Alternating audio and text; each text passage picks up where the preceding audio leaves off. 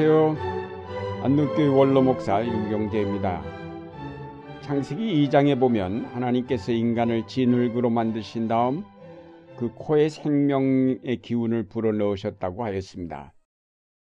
그 생명의 기운 가운데 가장 중요한 요소가 바로 영성이라고 하겠습니다. 이 영성이 예민하게 깨어 있을 때 우리는 하나님과 만나며 그분에게서 끊임없는 생명의 기운을 받아 창조적이며 건강한 삶을 누릴 수 있게 됩니다. 그런데 인간이 타락하면서 이 영성을 잃게 되었습니다. 사탄은 하나님과 인간을 분리시키려고 이 영성을 죄악으로 덮어버렸습니다. 그래서 우리에게는 이성과 감성만 있을 뿐이라고 믿게 만들었습니다.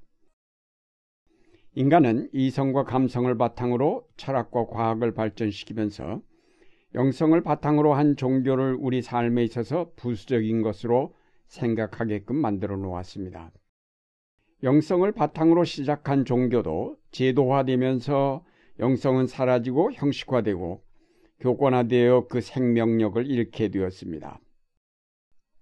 구약시대에는 예언자들이 나타나 이런 영성을 일깨워 주었고 중세시대에는 수도원이 이런 영성을 유지하고 일깨우는 역할을 하였습니다.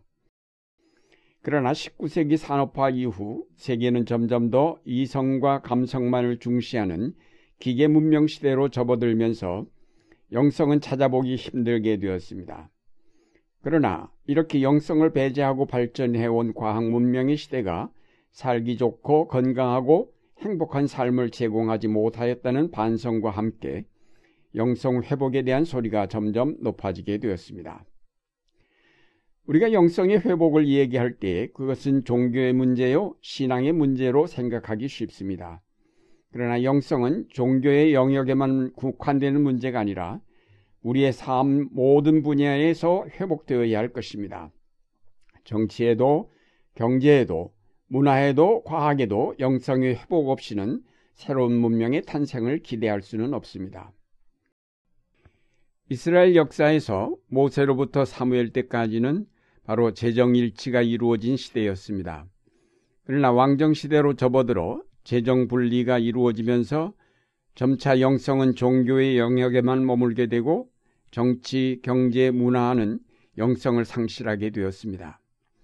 영성을 상실하면서 왕이나 정치 지도자들은 하나님의 말씀을 들을 수 없게 되자 하나님의 말씀을 대언하는 예언자를 궁에 두어 하나님의 말씀을 대언하게 하였지만 제도권 안에 있는 예언자들이란 결국 영성을 상실할 수밖에 없는 자들이어서 이들은 하나님의 말씀을 대언하는 데 실패하였습니다.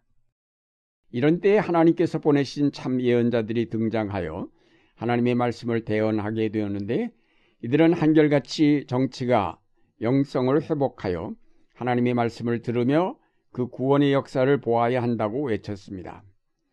그러나 이미 영성을 잃어버린 정치 지도자들에게 예언자들의 외침은 전혀 낯선 것이며 따라서 달갑지 않았기에 그 예언자들의 충고를 따르지 않았습니다.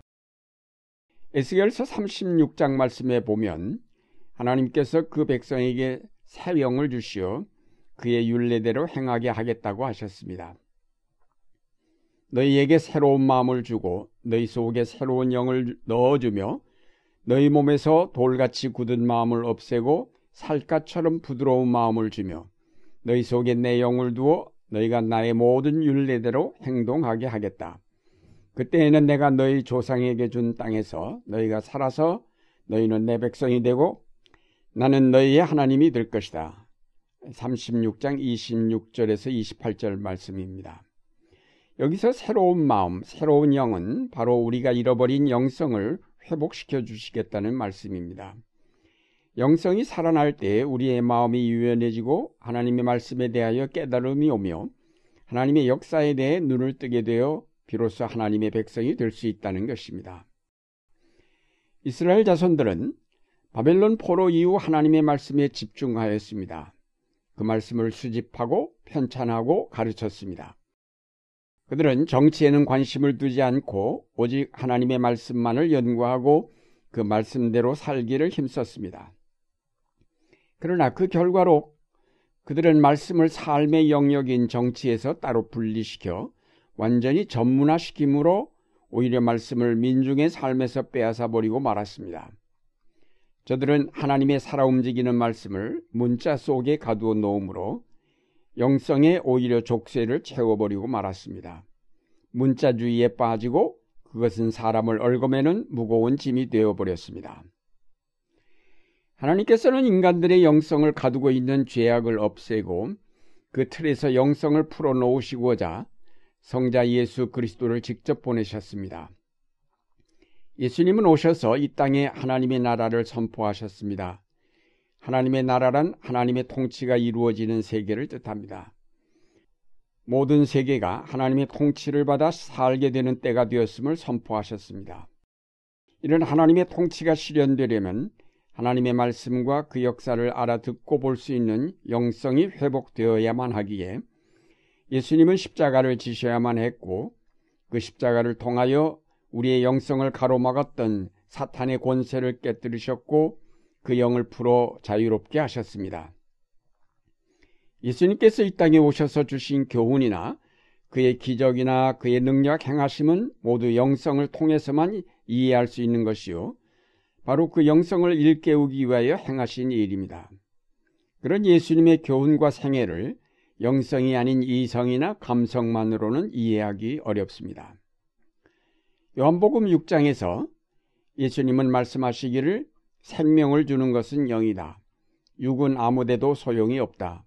내가 너희에게 한 그 말은 영이요 생명이다 라고 하셨습니다. 예수님의 그 모든 교훈과 삶은 바로 영성을 통해서만 이해가 될 수 있는 것입니다. 따라서 우리가 영성을 회복함 없이는 예수님을 이해하지도 못하고 따를 수도 없습니다. 우리가 거듭난다고 할 때 그것은 바로 이성과 감성만 가졌던 상태에서 영성을 갖춘 상태로의 변화를 뜻하는 것입니다. 우리가 예수를 믿고 거듭남은 바로 영성을 회복한다는 말이며 이 영성을 통해서만 하나님의 나라를 섭렵할 수 있고 그 역사의 의미를 깨달을 수 있습니다. 그러나 오늘날의 교회 문제는 영성을 회복하여 이 세계 속에 이루어지고 있는 하나님의 통치를 보는 대신에 교회 안에 하나님의 통치를 국한시키고 있다는 점입니다.